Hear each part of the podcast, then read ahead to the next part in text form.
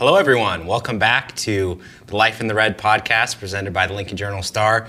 Luke Mullin alongside Amie Just. And if you're watching us on the web, you know, we, we promised last time the video would be coming. you get to see us doing this podcast live. If you're listening on Spotify, you're probably confused. You're like, this is this is an audio podcast, but here we it's are. Both. here we are both. from yeah from the Journal Star studio. So thanks everybody for tuning in. This is episode two of our, our season, you know, covering Husker football, mm-hmm. volleyball, anything else that comes up. And today, you know, we're, we're going to be talking football, of course.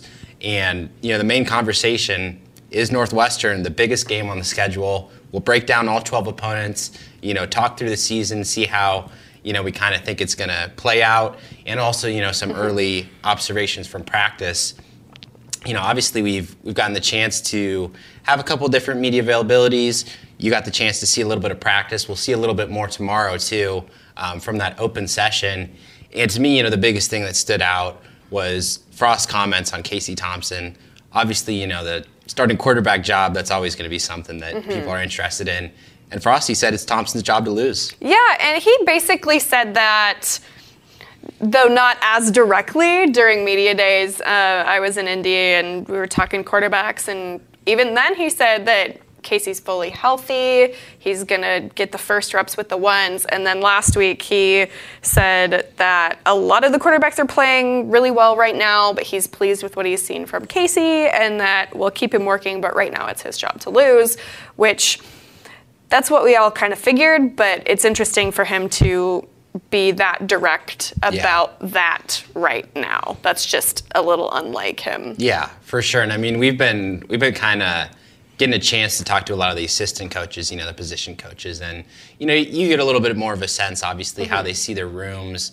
Um, but obviously, you know, for the head coach to you know pretty directly talk about the starting quarterback job. Here's the full quote in case in case you're curious. Frost said, "We've got a lot of quarterbacks playing really well right now, but I've been really pleased with what I've seen from Casey. We'll let him keep working, and right now it's his job to lose." So, you know, pretty strong stuff, and and obviously, like you said, you know, we're kind of expecting Thompson to be in that role, so just kind of a confirmation of that. Um, but obviously, we haven't we haven't had that same level of you know security at all the other positions. There's obviously still a lot of things going on. Um, a couple weeks of practice left to do, and it seems like starting running back. You know, obviously there are a lot of guys in the mix that still seems to be up in the air, and wide receiver too. You know, we were talking about there's a lot of different guys. You know, you get the transfers coming in, and so far, you know, I guess the the cohesion is has been kind of an issue. Mickey Joseph kind of sounded off about that at practice, didn't he? Yeah, so last week, uh, Mickey was talking about consistency, and one of the reporters asked him who the most consistent person has been, and Mickey said himself. Uh, he's looking for a lot more consistency from those guys. He's looking for an alpha in that room. A leader hasn't necessarily stepped up just yet as of last week. And I asked Frost about that, uh, about Mickey's comments on Friday, and Frost said that he's seeing a little bit more consistency out of them now. Um, he didn't go into specifics about specific players per se, um, but I have to imagine uh, Mickey's comments to the public-facing media uh, lit a fire under some of them. I would imagine. Yeah, I mean that that's kind of the the kickstart you might need. Obviously, you know, I'm sure he's he's telling the guys the same stuff in practice, but um, you know, obviously he he gets to assess that group, and I mean, you're thinking about leadership. Obviously, it's a it's a pretty different group from last year. I mean, Omar Manning, he's kind of the senior, but at the same time, I mean, he, he he's not the only guy that has a lot of experience at the college football level. So eventually, I think that that guy will come and you know, Mickey will be able to be at the press conference and say, "I got this dog in the room now. It's not just me." Yeah, for sure. And one of the other interesting things that we got to kind of get a little bit more information about, obviously the special teams. I mean, last year was a, a huge area of concern. Bill Busch, you know, taking that taking that lead role, uh, but it seems like there's a lot of different other coaches, and it's kind of a team effort so far. Yeah, that's what Bill Busch was talking about last week, in that, you know, he was very high on all of the assistants and said that they're, you know, an important asset to, you know, making this thing work, even though it starts with him, mm-hmm. right?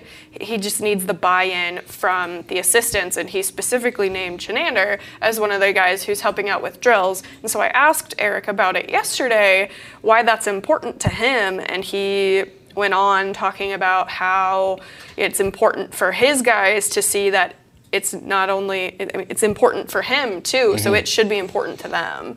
And I thought that was really interesting. Yeah, and I mean the other thing we got to hear is, you know, he said too. There's a big difference between, say, a third stringer who doesn't play special teams and a fourth stringer who plays special teams. That's mm-hmm. gonna, you know, change a lot over the season. It's a lot of different game experience and chance to get out there, show what you're worth. So obviously for those players, it's a it's a big deal to you know get that chance. Maybe their position coaches, you know, making sure that they're they're in the right spot as they as they mm-hmm. see fit. And I guess you know the, the only other thing from uh, you know the last week of practice that you know we, we already kind of knew that the defensive line would would have good depth. We just got a little bit more insight to how those individual players are working.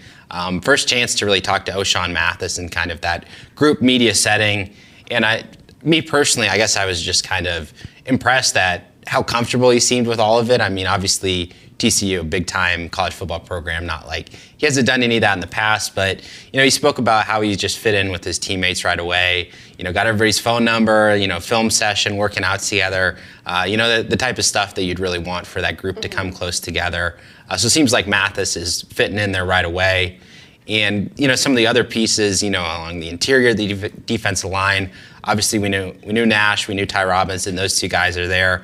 Uh, it seems like UTAN native Colton Feist. He he seems to be a a pretty popular guy among that coaching staff for what he's doing so far. Yeah, and it's not just the coaching staff, like every other like defensive player that we've spoken to in availability, it feels like they've been, you know, just heaping praise all on Colton, saying that, you know, he he's gonna contribute. And Yeah. when you have your teammates saying that, you're standing out in practice. For sure. And I mean, he, he got on the field a little bit last year, impressed. And, you know, the kind of thing is, too, then we, we got to talk to him. And he's very, very kind of humble, very plain and low. He's like, ah, you know, I'm just learning the technique, you know, just getting out there. Well, I, I think I think he's probably got some of that technique down. I, yeah, I think so too.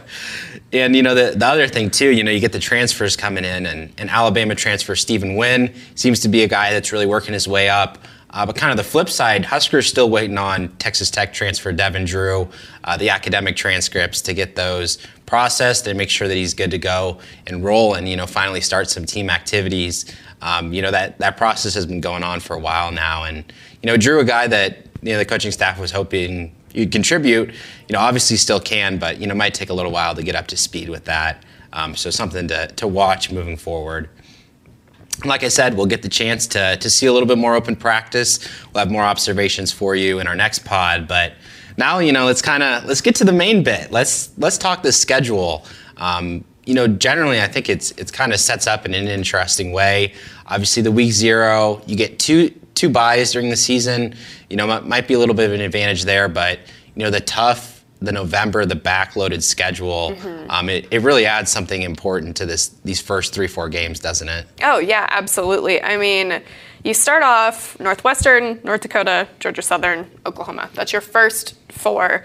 First three are very winnable games. Um, I worry a little bit about the second game, not just because, you know, North Dakota is in a good conference for the FCS, but I'm more worried about if jet lag and how they're responding from that because I know I'm going to be tired and I'm not doing anything. so uh, I'm worried about that a little bit. But the back end of that schedule, I mean, the last four, I mean, the last, yeah, the last four or five games Minnesota, Michigan, Wisconsin, Iowa. Woof. Yeah. Woof. That, ugh. So you have to start strong because you're going to drop Yeah. a game For or sure. or more at the end of the season. If you want to be bowl mm-hmm. eligible, you have to take care of business. Take care of business early. You just have to. Yeah, it's it's it's definitely not one of those cases where you know you can hover around 500 and you know expect to be really competitive there at the end of the year to pick up some games. I mean, it's it's going to be a real challenge if they're if they're still searching there at the end of the year. So, you know that that brings us to kind of the burning question for today. Is this week zero game against Northwestern the most important one on the schedule? If they lose it, I think it is. For sure. Yeah. I mean, it's it, it's just the kind of thing where, you know, obviously they destroyed Northwestern last year, mm-hmm. and you know nobody's necessarily saying they need to go out there and you know beat them by seven touchdowns again. But if you do start that season with a loss, you know it's already one against you in the conference. You know, it's not just some random non-conference game to mm-hmm. start off with. And as you mentioned, I mean the the path to bowl eligibility just becomes that much harder. Um, but obviously, if they win, you know the focus will be on to Oklahoma, which I think is is probably what the other people would say is Oh, the most sure. important game. Um, you know, for many Yeah. historical reasons, not just for their bowl eligibility for the season. Um, but I mean, when, when you look at that Northwestern team, obviously last year was was kind of a, a struggle for them. You know, a lot of different pieces, but you know they obviously have a decent amount of talent. Pat Fitzgerald, he gets that team competitive a lot of the time. Um, so, do, do you think that they're going to be able to come out there week zero and you know be that kind of pesky Northwestern team that we usually see? I mean, the last time Northwestern was coming off a really bad season, that was 2019. They went three and nine. Uh, they rebounded and then some by winning Yeah. the Big Ten West. Yeah. So that concerns me a little bit for Nebraska because it shows that you know Pat Fitzgerald he can get he can get his guys going, and uh, Mm-hmm. I'm sure they Northwestern has a chip on their shoulder from last year. I mean, 56 to seven, Yeah. it's pretty embarrassing. Yeah, without a doubt. So we'll be interested to see what kind of version of them we get. Uh, Amie will be there in Ireland, so safe travels to her and, and everyone else who will be heading out there. Uh, pretty unforgettable trip. And you know, after that, you know, it's a it's a long stretch there at Memorial Stadium.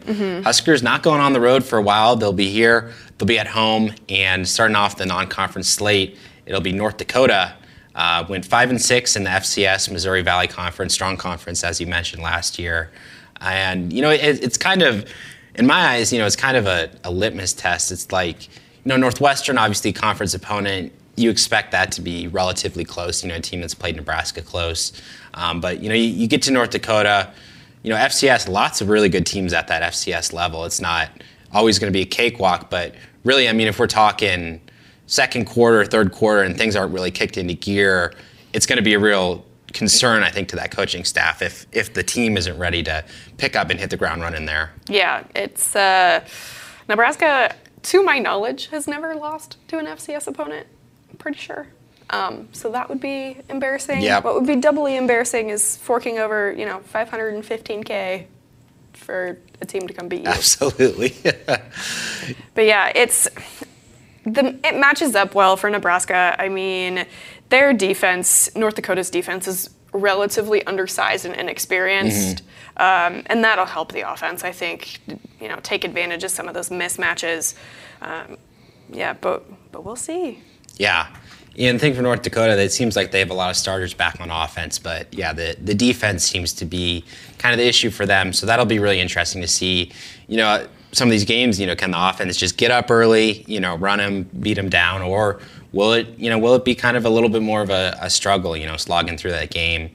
And pretty similar, you know, type of situation, but obviously Sun Belt opponent the week after that, Georgia Southern, and an, e- an even bigger amount of money that they paid to get him here. Yeah, that, that one's 1.4 million, and I am honestly less worried for Nebraska against Georgia Southern as I am against North Dakota. At least North Dakota's coach has been there for several seasons. I think nine.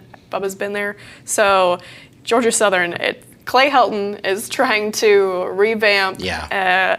uh, a pretty rough. Uh, team that he inherited, and there's going to be a lot of growing pains. I mean, there's a new offensive scheme, a new quarterback, new coaches all across the board. It's, uh, yeah, I, uh, I would expect if things go as they should, the Nebraska's backups will get considerable playing time in that one. Definitely, yeah. That, that that's the kind of game you're looking um, for. That obviously a, a week before the Oklahoma game, you know, make sure everybody comes through that healthy and everything. And you know, uh, in terms of the national view, uh, Lindy's, you know, one of those top college football magazines has Georgia Southern 120 out of 131 uh, among the FBS schools. So, kind of, you know, trying to build that back up, as you said. So, that'll be that'll be the foe, getting Nebraska ready for arguably, I mean, one of the, the biggest games Memorial Stadium has hosted in in a few years. Obviously, you know, I, I think the atmosphere for College Game Day when Ohio State came to town um, was phenomenal. Kind of that big game atmosphere that you're looking to. But you know, three and zero Nebraska, if if they can make it there, you know, make it through those games. Oklahoma, obviously preseason top ten team. I mean, it it will be electric to welcome that Big 12 foe back into Memorial. Yeah, yeah. Hopefully, Oklahoma can get um, everything under control by Mm, sure, then. sure. Um, don't really want to talk about it, but it's been it's been kind of wild down there in Norman the last couple of days. Um, but that's more than a month away. Yeah. I'm sure they'll get all of that figured out. Uh, but yeah, granted, this team's supposed to be really good. Uh, but it's also a little bit of a different team since Lincoln Riley's not there anymore. You have Brent Venables there, um, but they'll get all of their rust and you know communication issues out during their non-conference early slate too. I think Yeah. so. It should be good. I mean, both of these teams are poised to be undefeated going into this one, so it mm-hmm. should be fun. Definitely. And I mean, I, I thought Venables, he was one of the best defensive coordinators in the country, obviously, there at Clemson. And, you know, it's going to be different. Obviously, you know, Nebraska, not a conference opponent for them, but, you know, a different Big 12. weird. Yeah. It's, it's going to be a different style of offense, you know, that he'll have to defend against. And you get Dillon Gabriel coming in, guy who had a lot of success there at Central Florida, uh, you know, one of the top passers in the country. So I think I think he'll be a great fit for that Oklahoma team. He'll be able to put up some points for them. Um, but you know, we'll, we'll be interested to see how competitive is it going to be because you know even these marquee games last year, Nebraska so close in so many of them. Got the stat Nebraska 0-13 against ranked opponents under Scott Frost. In a win here, I mean, it, it would stand out above every other win as just the best he accomplished so far. Yeah, the last time Oklahoma came to Memorial Stadium, 2009, Nebraska won. Yeah. So stranger things have happened. Definitely. And after that, I mean, it'll be it'll be a little bit of a challenge, I think, you know, to, to bring that same enthusiasm ag- against Indiana. Um, it's homecoming and it's a night Yep. game, so Yeah. that helps a little. there's there's actually yeah, there's actually quite a bit of history, not recent history, but Yeah. they have played quite a few games against Indiana in the past, and this is going to be a big one too because Indiana kind of crashed and burned last year. I mean, they were It's being nice. yeah, they, they completely fell short of, of every expectation that they had. Um, so, you know, Paul Allen, you know, getting this program back up, you know, making sure that they're kind of at that, you know, bowl eligible status. Uh, it's going to be a big game for them to come here. Is is Nebraska going to be able to put another team away? Um, because this is the stretch, as we mentioned, that they need to be picking up these wins. They need to be beating these teams. And so, I guess just what do you think Indiana is going to be much improved from last year, or will it kind of be a challenge to to get back to the heights they were two years ago? I mean, it can't get much worse, right? I mean, they Yeah. went they went over in Big 12 Yeah. play last year, and expectations for them preseason are still low. Um, they were picked to finish dead last in the East, Mm-hmm. so that's not great. I mean, new offensive coordinator, new quarterback, um, tons of transfers, especially a receiver. Yeah. They've got a new defensive coordinator. Like it's just there's a lot going on there. Um, but you can't get much worse. So, but again, you never know. Nebraska sometimes Yeah. surprises you in the wrong ways. For sure. And uh, when you're coming off of a game like Oklahoma, you don't want that the next one to feel like a trap game Mm-hmm. or the one before. Yeah, and I mean, obviously it'll depend on the season record at that point, but I mean, speaking far out now, you'd expect Nebraska's going to be a, a pretty decent favorite in that game. So, are they going to be able to, you know, win it by as much as they should, take care of business, you know, limit mistakes that you want to see in those kind of games? And after that, week six, sixth game of the year, road game. finally a, a true road game, a Big Ten opponent on the road, and it's Rutgers for a sleepy Friday night game. I mean, we'll see. You know what? I, I don't want to you know throw too much shade. We'll see how you know the town can turn out for that Friday night game, but you get you get you get the sense. Usually those Friday night games are a little bit less attended, regardless. I mean. Unless it's Black Friday. Yeah. so, you know, Rutgers kind of in that middle spot. I mean, five and eight last year, two and seven in the Big Ten, though. Obviously, you know, tough division competing in the East. They get pretty much half their starters back, so there's room. There's room to improve. Obviously, Greg Schiano, he's he's back there for a second stint, and he he had a lot of success with Rutgers in the past, um, but still kind of trying to to work their way up you get you do get the sense, I, at least I think I do, with this game that if there's ever a trap game, I, I feel like it's that feel one. like it's this yeah. one. Yeah, it's uh but Rutgers is going to have to come prepared. I mean, their uh, scoring offense last year was abysmal. It was like 19.7 points per game, which is like among the worst in all of FBS last year, Yeah. not just Power Five. Um, and they have a very transfer heavy offensive line, and that to me, like your offensive line is one of the most important things for your offense, and they've got a ton of transfers on it. And if they don't jive, it could be a very long day for Rutgers, especially against Nebraska's defensive line and their edge rushers. Yeah. Oh yeah, for sure.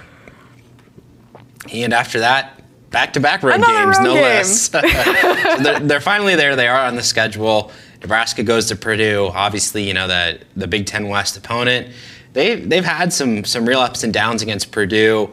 Uh, you know, loss in 2019 was just a heartbreaking one. Purdue drove down and won that with about a minute left. Really hurt the team's bowl chances. And again in 2021, another tough loss uh, that really hurt them in the bowl. Beat them in 2020 at home. So be interesting to see how they do. Uh, they're on the road. Different offense, a lot different offense. You know, we've gotten used to these guys. You know, Rondale Moore, David Bell. Uh, you know, the, these real stars there at Purdue. Well, you know, they're, they're kind of gone. You know, they they've reloaded. They've got some different guys. Iowa wideout Tyrone Tracy. He'll be in the mix this year. Um, but this Purdue team, you know, nine and four, six and three Big Ten last year. They've they seem to always kind of pick up a lot of wins here and there, and Nebraska might be a game that they're looking to pick up there, especially at home. Yeah, if you look at Purdue last season, I think they're a case study in what Nebraska could have been. Because going into the game against Nebraska, Purdue was four and three. They win, and then they go to nine and four.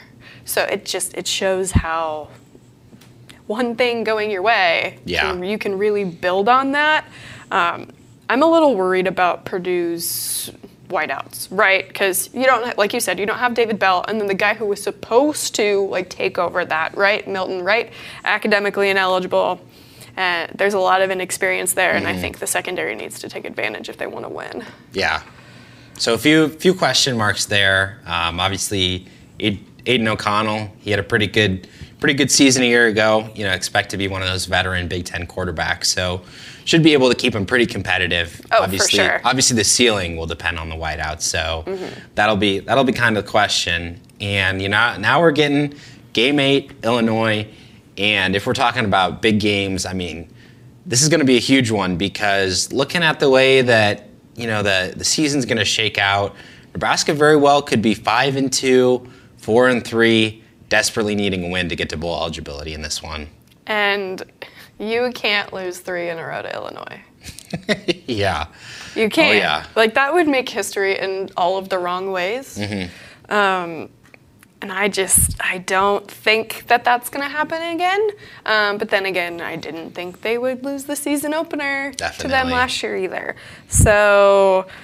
Uh, yeah, their defense is supposed to be really good again, um, but we'll see. It's uh, it's going to be interesting, um, and a lot of that success hinges on their quarterback, uh, Tommy DeVito. Uh, he played really well at Syracuse all the way back in 2019. Feels like a million years ago, um, but he hasn't started since. So, will he be able to play like he did, or will he be a little bit rusty? We'll find out. Yeah, and I mean Bret Bielema, you know, taking over this Illinois program, obviously had a ton of success with with Wisconsin here in the Big Ten West, and I mean if you're if you're Nebraska, I mean as you mentioned, you know, losing three in a row would be really hard to stomach. What would be even harder is if you get the sense that Illinois is kind of climbing up, you know, the Big Ten rankings ahead of them. You know, they're they're building something better there. So that'll be that'll be I think a really big one. Um, you know, it, it is possible if a lot of these other games, you know, go the right way. They could have clinched bowl eligibility already. You know, could. could be six and one. You never know how that's going to shake out, but I think definitely that that week eight game is is pretty likely to be what could bring them to six wins or maybe even to five with ahead of that tough November slate. Yeah, just it feels like a must win because after that it gets pretty dicey. Yeah, and right ahead you you go into Minnesota, and for me, I guess this is kind of like a, a measuring stick game in a sense because mm-hmm. Minnesota they get out recruited by Nebraska every year, but yet when it comes time to play on the field, Minnesota seems to be a lot more disciplined, make a lot fewer mistakes, and come away with the win more often than not. Um, obviously, bowl eligibility might be on the line here again, or just you know make sure that you're competitive in the Big Ten West um, ahead of pretty big game coming up there against Wisconsin, also the Big Ten West uh, in two weeks' time. But that that Minnesota team, Mohamed Ibrahim, he's still there. You know, one How? Of, one of these guys where you're like, man, he's been in college for like a decade. It so. feels like it. And with the COVID, yeah, Yeah. it's yeah. So I think I think there's there's a lot of veteran guys on that Minnesota team, but at the same time, um, a lot of question marks still in the air. You know, Yeah. obviously, game nine we'll have a, a lot better sense after you know two thirds of the season go by. But I mean that's that's going to be a tough one. Minnesota always plays tough. Yeah, uh, yeah. One of those question marks is offensive line. Of course, it'll be. It's like what game nine at that point, Yeah. so they'll figure it out. But they do replace four of their five starters, which is important. Mm-hmm.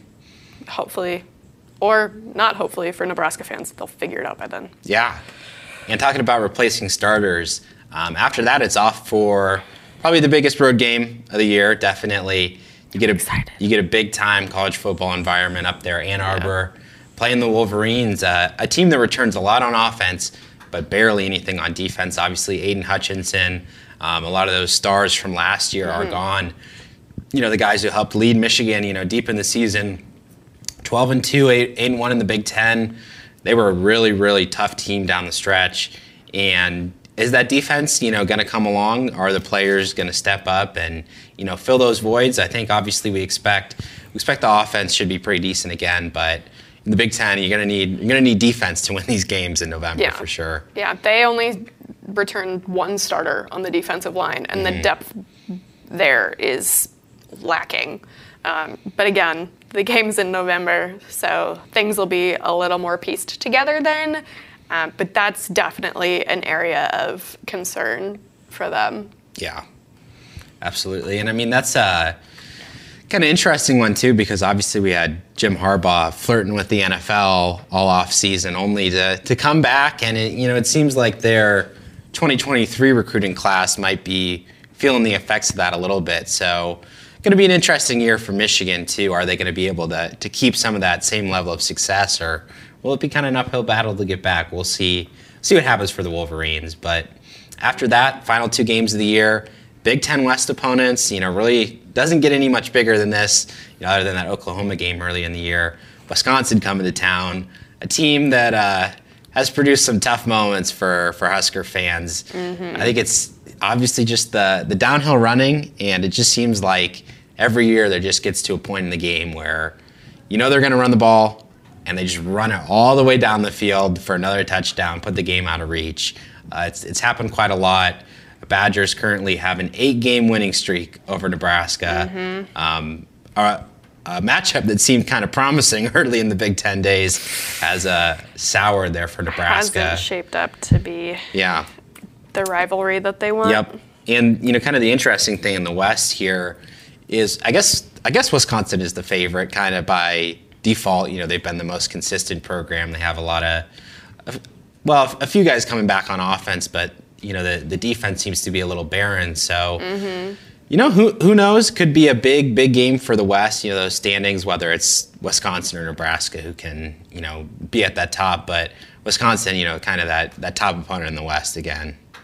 Yeah, they're even though they the cupboard is a little bare, Mm-hmm. so to speak, they're still primed to to take the West this season. Um, it's been a while since they've made it to the Big Ten title game, but I don't know if this could be the year for them finally breaking through what feels like a drought for them, which is funny. Um, to say it's a drought, right? Because they've just been so successful. But you got to get there, the Big Ten title Yep. game, which Nebraska has a lot of work before they can Definitely. get to that point. We're just talking about getting eligible yes, for a bowl. Absolutely. And of course, you know, it, it's a major hypothetical to, to think that they Yeah. could be competing for a Big Ten West, but you know, it, it's within the, the realm of possibilities. If everything goes right, you know, that, that game could be a big one. But Yeah. obviously, you know, week 12, exactly who you're looking to on the schedule there, Iowa. It'll be another road game going to Iowa City and, you know, talking about Wisconsin. Well, you know, the, the rivalry against Iowa has been very, very one sided as well. Yes. And you know, this Iowa team, not ranked to begin the year, but we've seen this a lot. We've seen Iowa be that team. You know, they're always sitting there at you know eight and three or whatever it is. You know, by the time you get there, you know they, they win. They win a lot of games that they need to win. Um, they're competitive, you know, against some of those top top tier opponents. And like I said, always always show up uh, for this game against Nebraska. The thing that stands out to me: eight starters back on offense, eight starters back on defense as well. You know, maybe maybe not those like all Big Ten guys. You know, the guys that just pop off the page, but you need a lot of these consistent, reliable guys. Spencer Petras, you know, the, the quarterback is is one of them that they're going to need to step up. And uh, Jack Campbell, he's a menace. uh, but yeah, it's been seven losses in Yeah. a row, and the last four have been within a touchdown. Like that stings even more. Yep. Maybe this is the year, um, but we've got a lot of football to go before we can see for certain Absolutely. if that's the case. a lot of a lot of game-winning field goals too. You know, as like time expires, it, you Yeah. know, it, especially for a team like Nebraska that's had some struggles in the kicking game. I mean, that's a that's an extra punch in the gut right there for for for those games against their rival. So, I guess that you know that's just kind of how we see the schedule right now. You know, we'll. We'll get deeper in the year. You know, we'll have the chance to to see how these teams fare. Obviously, their their early season contests. Chance to you know actually see these players in action versus just seeing the roster, seeing the depth charts, how they break down. So, you know, we'll, be interested to see how you know maybe the regular season progresses in a way that you know we, we thought it wouldn't. You know, maybe one of these teams is is gonna you know blow our expectations out of the water. We'll just have to wait and see. Um, so hopefully that, that gives you a little bit of context for for how the schedule will break down. Obviously, like we said, early season super important. You know, you can look you can look forward to that November as you know some great opponents, um, you know some great challenges, but really got to take care of business early on. Absolutely. All right. Well, I think that'll just about do Yeah. it here for episode two of Life in the Red.